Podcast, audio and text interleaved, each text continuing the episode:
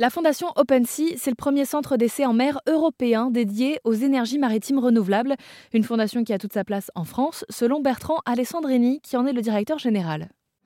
Oui, on a un territoire maritime, euh, je crois que c'est le second du monde euh, après les États-Unis, avec les, les dom euh, et on a également une industrie maritime, mais également une industrie de l'énergie très forte. Euh, et donc, il n'y a aucune raison que sur cette question des énergies marines renouvelables, à la fois parce qu'on a un territoire, mais également parce qu'on a une industrie qui est capable de se projeter en mer, il n'y a aucune raison pour que la France ne devienne pas, euh, dans le monde et, en Europe, un, leader euh, sur cette question des énergies marines renouvelables. Alors l'énergie maritime renouvelable se développe depuis bien 15 ans en France et l'objectif de cette fondation sera de coordonner et piloter les essais en mer des cinq sites d'essais euh, développés et opérés de manière indépendante en France depuis toutes ces années. Cela se fera notamment avec l'installation d'éoliennes offshore que nous décrit Bertrand Alessandrini. C'est un petit peu, pour euh, essayer de faire simple, euh, l'extrapolation ou le pendant de ce qu'on trouve sur Terre. Une éolienne offshore... Jusqu'à aujourd'hui, c'est en gros une éolienne terrestre qu'on a plantée en mer au lieu de la planter euh, sur terre. Alors évidemment, dit comme ça, ça paraît très simple. En réalité, euh, ça donne lieu au développement de technologies très, très différentes, à la fois pour les fondations, à la fois pour l'installation.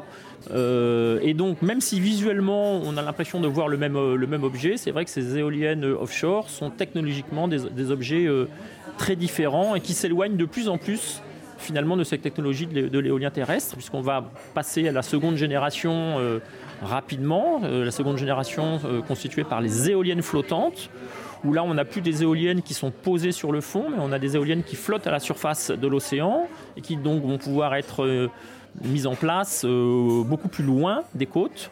de façon à ce que pratiquement elles deviennent invisibles aux yeux de la, population, comme les projets que l'on peut voir euh, euh, dans d'autres endroits. Autre problématique cependant, l'infrastructure. On le sait, l'impact du changement climatique pourrait bien changer le paysage côtier de la France dans quelques années. Plusieurs questions se posent alors. L'eau est-elle un bon placement pour notre énergie future? Et puis si les essais sont un échec, alors allons-nous nous retrouver avec des éoliennes offshore inutiles au large? Là aussi, j'ai tendu le micro à Bertrand Alessandrini. Non, ce qui se passe sur l'eau et ce qui se passe plus généralement dans les énergies renouvelables, c'est que la, durée de vie des parcs commerciaux est, initialement prévue. Euh, et par ailleurs, le financement du démantèlement, c'est-à-dire du démontage en fait de ces, de ces objets de production, de ces fermes de production, est également prévu. Donc on connaît exactement la date de fin et le démantèlement et la remise à l'état euh, initial euh, du site. En général, c'est une vingtaine d'années, ça peut être 25 ans, et la prolongation éventuelle euh, de, la durée de vie bah, donne lieu à de nouvelles autorisations et à de nouveaux débats.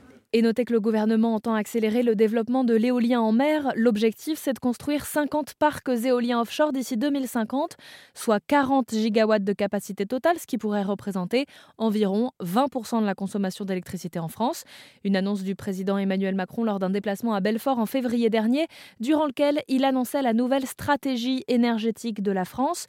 Une stratégie énergétique, vous l'aurez compris, qui repose en partie sur les énergies maritimes renouvelables. Pourtant, on est au début de cette innovation, donc on ignore encore par exemple l'impact sur la biodiversité à long terme.